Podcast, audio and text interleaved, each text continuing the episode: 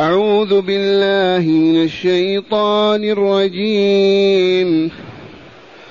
ولما دخلوا من حيث أمرهم أبوهم ما كان يغني عنهم ما كان يغني عنهم من الله من شيء إلا حاجة في نفس يعقوب قضاها. وإنه لذو علم لما علمناه ولكن أكثر الناس لا يعلمون ولما دخلوا على يوسف آوى إليه أخاه قال إني أنا أخوك فلا تبتئس بما كانوا يعملون. فلما جهزهم بجهازهم جعل السقاية في رحل أخيه جعل السقاية في رحل أخيه ثم أذن مؤذن أيتها العير إنكم لسارقون. قالوا وأقبلوا عليهم ماذا تفقدون قالوا نفقد صواع الملك ولمن جاء به حمل بعير وأنا به زعيم. معاشر المستمعين والمستمعات من المؤمنين والمؤمنات قول ربنا جل ذكره ولما دخلوا من حيث أمرهم أبوهم من هؤلاء الداخلون؟ هؤلاء إخوة يوسف العشرة رجال والآن مع بنيامين فهم أحد عشر رجلا. ولما دخلوا من حيث أمرهم أبوهم من أبوهم؟ يعقوب عليه السلام نبي الله ورسوله. ابن إسحاق ابن إبراهيم عليهم جميعا السلام. وهل أمرهم أبوهم أن يدخلوا دخولا خاصا؟ بالأمس قال لهم يا بني لا تدخلوا من باب واحد وادخلوا من أبواب متفرقة وما أغني عنكم من الله شيئا إن الحكم إلى الله. إذا نفذوا وصية والدهم. ودخل دخل ولما دخلوا من حيث امرهم أبوهم أي توزعوا على ستة أو سبعة قطع اثنين اثنين ثلاثة ودخلوا.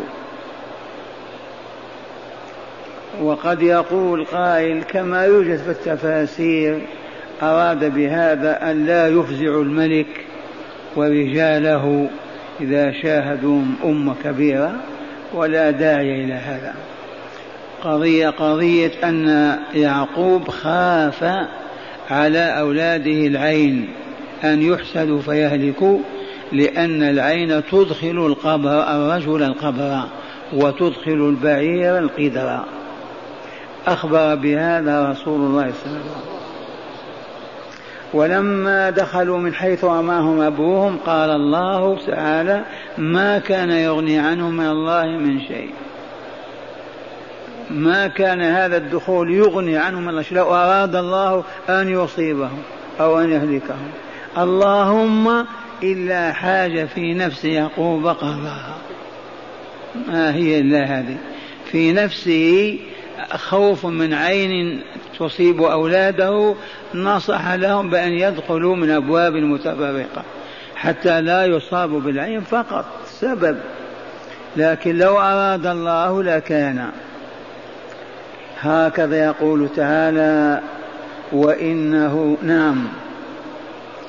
ولما دخلوا من حيث أمرهم أبوهم ما كان يغني عنهم من الله من شيء إلا حاجة في نفس يعقوب قضاها. أنفذها وتمها. وإنه لذو علم عليم. هذا ثناء الله عز وجل على عبده ورسوله يعقوب بأنه صاحب علم وإنه لذو علم والتنكير للتفخيم والتعظيم علم ومصدر هذا العلم الله عز وجل قال علمناه. وهنا يدخل في هذا كل علم من لدن الله عز وجل صاحبه يثنى عليه بخير. وأنتم تعرفون قيمة أهل العلم عند الله عز وجل. إذا فالعلم هذا هو علم علم بمعرفة الله عز وجل بأسماء وصفاته بجلاله وكماله بعظمته ووجوده. وعلمه بمحابه من الأقوال والأفعال والمعتقدات كذلك. هذا العلم هو العلم الشرعي العلم الذي أوحاه الله إلى كتب إلى رسله وأنزل به كتبه. هذا العلم الذي أثنى الله به على يعقوب عليه السلام بقوله وإنه لذو علم. لما علمناه فمن لم يسأل الله العلم ما تعلم. من لم يقع باب العلم سائل العلم ما يتعلم.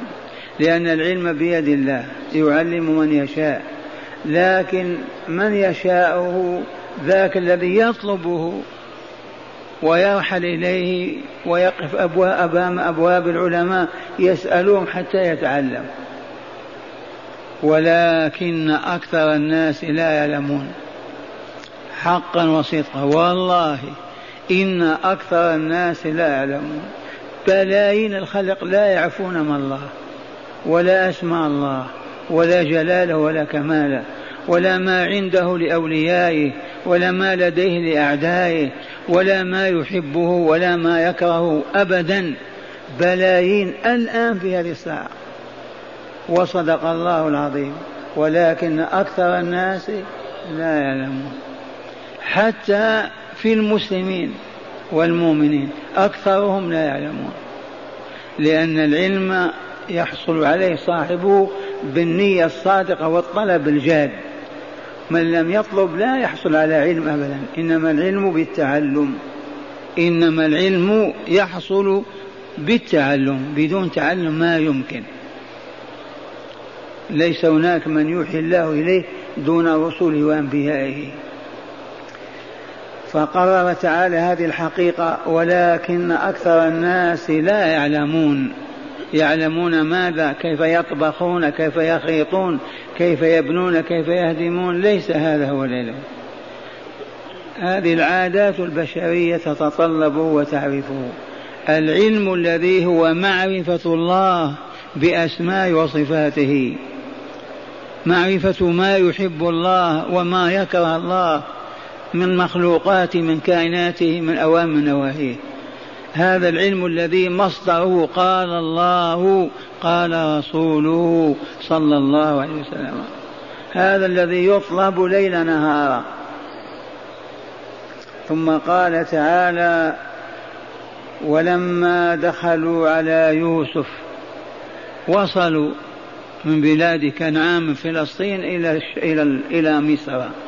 ودخلوا على يوسف في قصره في دار ملكه في مكان يستقبل فيه الناس. ولما دخلوا على يوسف آوى إليه أخاه من أخوه؟ بنيامين شقيقه من أمه وأبيه. وباقي الإخوة إخوة من الأب. ولكن فيما بينهم أشقة. كيف آواه إليه؟ الجواب أقاموا نهارهم وأكلوا وشربوا وعبدوا وصلوا. لما جاء الليل وقت النوم ساعة الراحة وزع عليهم غرفا وقال كل غرفة ينام فيها اثنان. جعل لكل اثنين غرفة سريرين فيها فهؤلاء خمس غرف بعشر رجال. بقي بنيامين من يكون معه؟ قال هو معي. آواه إليه. قال إذا بنيامين أينام معي. أنتم ناموا كل كل اثنين في غرفة. بنيامين وحده هو معي.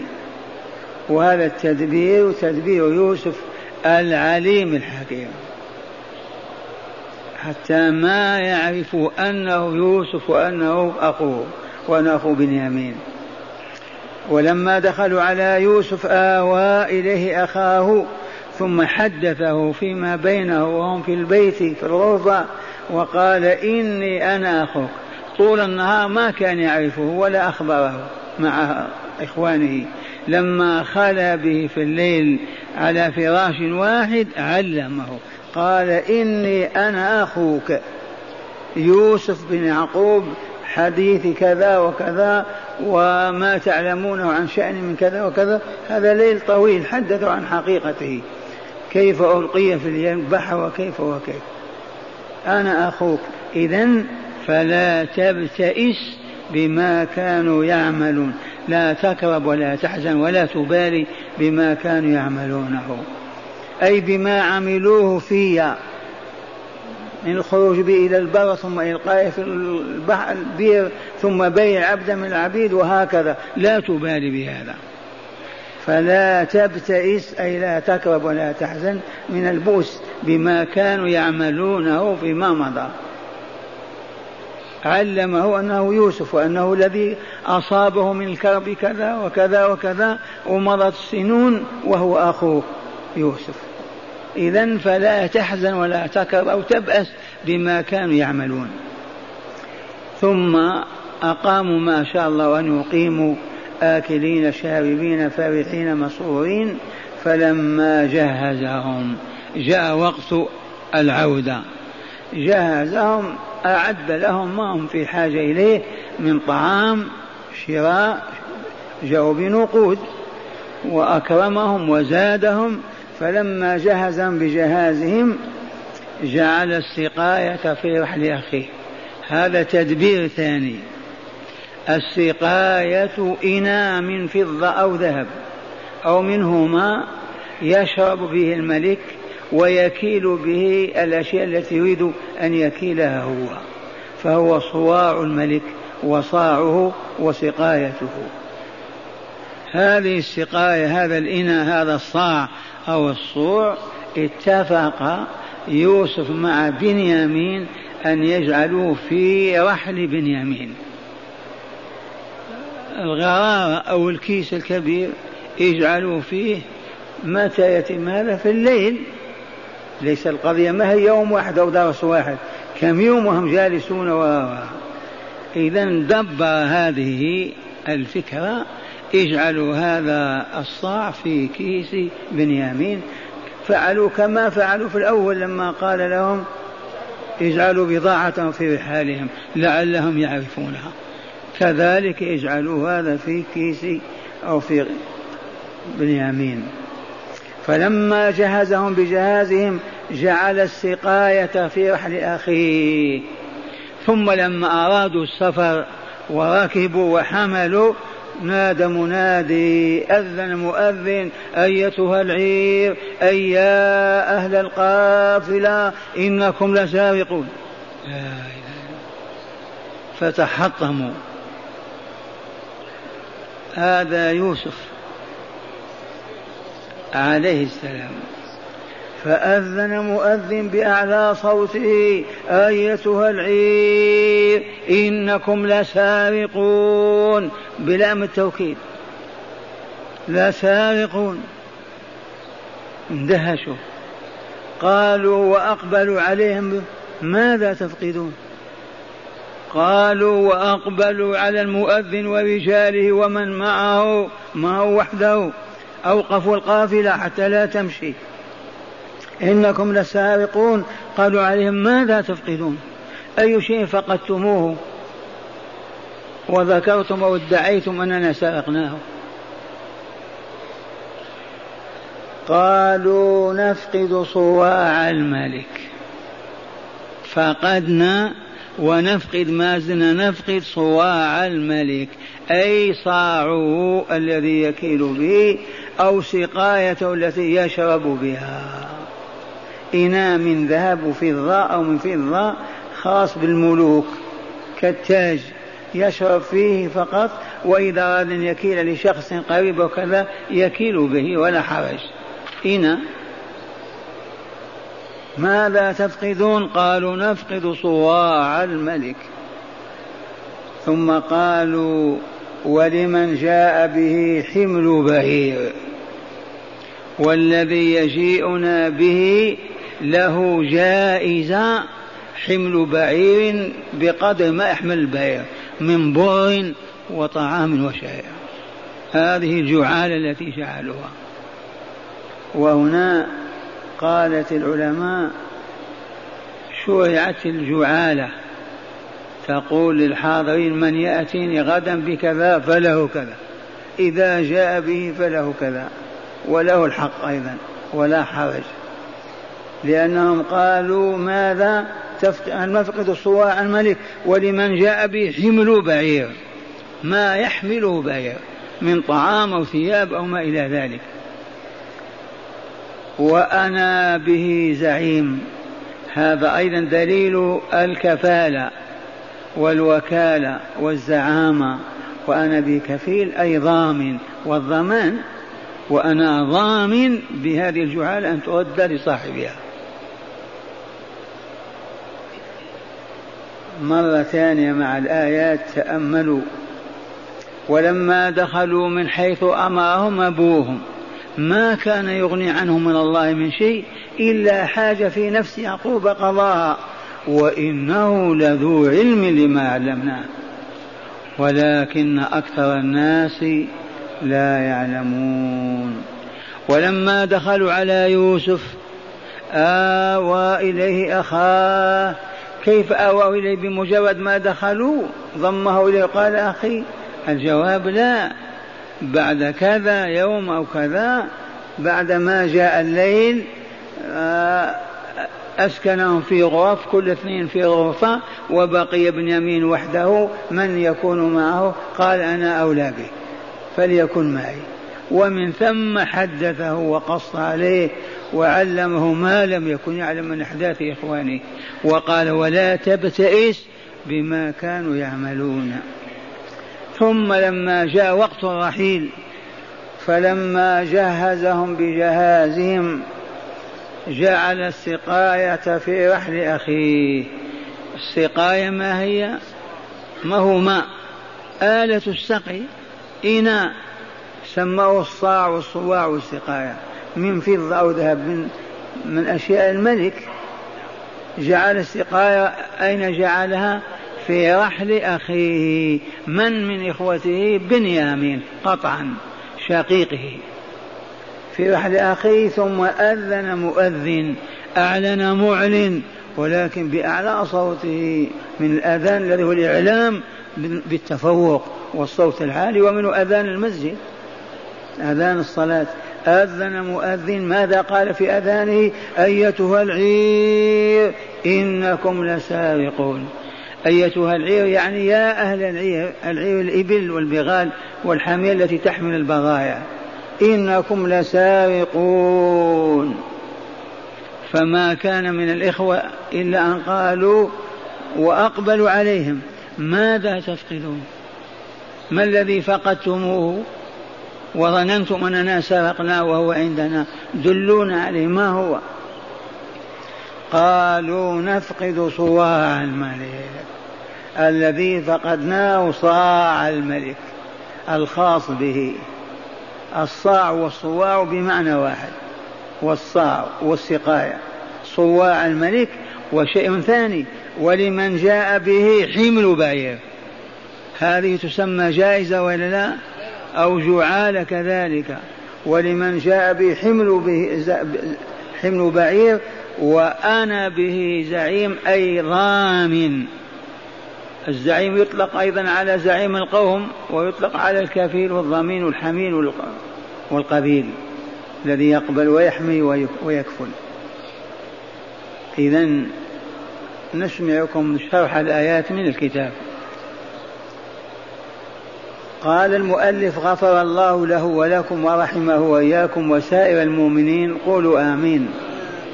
ما زال السياق في الحديث عن إخوة يوسف. كم إخوته؟ أحد عشر رجلا. ما بينهم فتاة وامرأة كلهم رجال. ما زال السياق في الحديث عن إخوة يوسف فقد عهد إليهم إذا هم وصلوا إلى ديارهم بمصر ألا يدخلوا من باب واحد. بالأمس عهد إليهم بذلك بل من أبواب متعددة. يدخلون لماذا؟ خشية العين عليهم. وقد عرفنا أن العين حق. وقد وصلوا وعملوا بوصية أبيهم.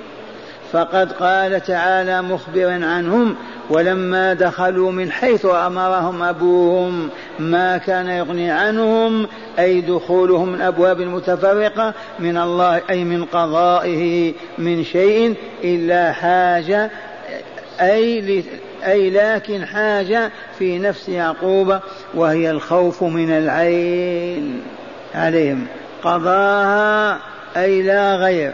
حاجة في نفسه أكملها وتمها ما يملك غير هذا. وقوله تعالى وإنه لذو علم لما علمناه ثناء عطر ثناء على من؟ على يعقوب. أي إنه لصاحب علم وعمل لتعليمنا إياه. إنه لصاحب علم وعمل لتعليمنا إياه. وإنه لذو علم لما علمناه. لماذا أضفنا العمل؟ مستحيل أن يكون عالما وغير عامل. ويصل هذا المستوى. العلم أولا والعمل تابع له. لا يصح عمل بدون علم. ولا يكمل علم بدون عمل. ولا يسمى صاحبه عالما أبدا إلا إذا عمل. وإنه لذو علم لما علمناه أي لصاحب علم وعمل لتعليمنا إياه. وقوله ولكن أكثر الناس لا يعلمون. هو كما أخبر عز وجل. والله هو كما أخبر عز وجل أكثر الناس لا يعلمون عن الله تعالى صفات جلاله وكماله ومحابه ومساقطه وأبواب الوصول إلى مرضاته والحصول على رضاه ومحبته وما ينفي مما وما يتقى مما حرم على العبد من, من ذلك. هذا ما دلت عليه الآية الأولى. مرة ثانية. أقول اسمعوا. ولكن أكثر الناس لا يعلمون. هو كما أخبر تعالى عز وجل أكثر الناس لا يعلمون ماذا؟ لا يعلمون عن الله تعالى صفات جلاله وكماله ومحابه ومساقطه وأبواب الوصول إلى مرضاته والحصول على رضاه ومحبته وما يتقى مما يحرم على العبد من ذلك. هذا ما دلت عليه الآية. عندنا سؤال للزائرين. هل لله محاب ومكاره؟ قولوا. اي نعم. هل لله محاب ومكاره؟ اي والله نعم. اذا من الأقوال سبحان الله وبحمده سبحان الله العظيم. من محاب الله وإلا لا. كلمة السوء لا يحب الجهر بالسوء. كل كلمة سوء يكرهه الله عز وجل وهي من مكاره. وكل ما أمر الله به من قول أو عمل أو اعتقاد في الكتاب أو في السنة إلا والله الله يحبه. وكل ما نهى عنه وحرمه وتوعد عليه بالعذاب أو بإقامة حد والله لمكروه لله وهو من مكاره الله عز وجل. يجب أن يعرف المسلمون هذا. قال أما الآية الثانية فقد أخبر تعالى أن إخوة يوسف لما دخلوا عليه في منزله آوى إليه أخاه أي شقيقه وهو بنيامين. وذلك لما جاء وقت النوم. وذلك لما جاء وقت النوم جعل كل اثنين في غرفة. جعل كل اثنين في غرفة وهم أحد عشر رجلا. بقي بنيامين فقال هذا ينام معي. هذا ينام معي. حتى لا يشعر بأنه اختاره. هذا ينام معي وأنه لما آواه وضمه إليه في فراشه في فراشه أعلمه أنه أخوه يوسف. أنه أخوه يوسف وأعلمه أنه لا يحزن بسبب ما كانوا ما كان إخوته قد عملوه مع أبيهم ومع ومع أخيهم يوسف. وأعلموا أنه سيحتال على بقائه معه. أعلم يوسف بن يامين على أنه سيحتال أن يستعمل الحيلة على بقائه معه فلا يرجع إلى بلاد كنعان. حتى لا يكترث بذلك ولا يكرب. ولا يخبر إخوته بشيء من هذا. وصاها لا يخبر إخوانه بشيء من هذه الحادثة. هذا ما دلت عليه الآية الثانية وهي قوله تعالى ولما دخلوا على يوسف آوى إليه أخاه قال إني أنا أخوك فلا تبتئس بما كانوا يعملون. أما الآية الثالثة فقد تضمنت الإخبار عن تدبير يوسف لبقاء لبقاء أخيه معه دونهم. تضمنت ماذا؟ تدبير يوسف لبقاء أخيه معه دون إخوته العشرة. وذلك أنه لما جهزهم بجهازهم أي كال لهم الطعام وزودهم بما يحتاجون إليه بعد إكرامه لهم جعل بطريق خفي لم يشعروا به سقاية الملك وهي الصاع أو الصواع وهي عبارة عن إناء من ذهب كان يشرب فيه ثم جعل آلة, آلة كيل خاصة بالملك. عرفت بصواع بصواع الملك أو صاعه. جعلها في رحل أخيه بنيامين. جعلها في رحل أخيه بنيامين. ثم لما تحركت القافلة وسارت خطوات نادى مناد قائلا أيتها العير أي يا أهل القافلة إنكم لسارقون. هذا ما تضمنت الآية الكريمة. إذ قال تعالى فلما جهزهم بجهازهم جعل السقاية في رحل أخيه ثم أذن مؤذن أيتها العير إنكم لسارقون. قال تعالى إخبارا عنهم قالوا وأقبلوا عليهم ماذا تفقدون؟ فأجابوا بقولهم نفقد صواع الملك. ولمن جاء به حمل بعير أي مكافأة له. جائزة. وأنا به زعيم أي وأنا بإعطائه حمل البعير كفيل. لا بد وأن ننفذه. فهمتم معنى الآيات؟ فهيا مع الهداية الآيات لنطلع عليها. من هداية الآية أولا بيان فضل العلم وأهله. من أين أخذنا هذا؟ أما أثنى عليه وإنه لذو علم لما علمناه. فالعلم الذي لا يعلمه الله عبده يسمى علما؟ صناعة من الصناعات مهنة من المهن سواء كان طبيبا أو كان طيارا في السماء. لكن العلم الإلهي هو علم الكتاب والسنة. لماذا؟ لأن الله بين ما يحب وما يكره. وأمر ونهى وبشر وأحذر ونذر و إذا هو العلم في هذه الكتاب والسنة. بيان فضل العلم وأهله ثانيا تقرير حقيقة وهي أن أكثر الناس لا يعلمون. حقيقة هذه ولا لا؟ حقيقة قررتها الآية وهي كما قررت. أكثر الناس لا يعرف في أي مكان وفي أي أرض كانوا. هذا نص كتاب الله ولكن أكثر الناس لا يعلمون. ثالثا حسن تدبير يوسف للإبقاء على أخيه معه بعد ذهاب إخوته. كيف دبر؟ أولا أدخلهم كل كل اثنين في غرفة. لما بقي واحد فقط لأنهم أحد عشر رجلا.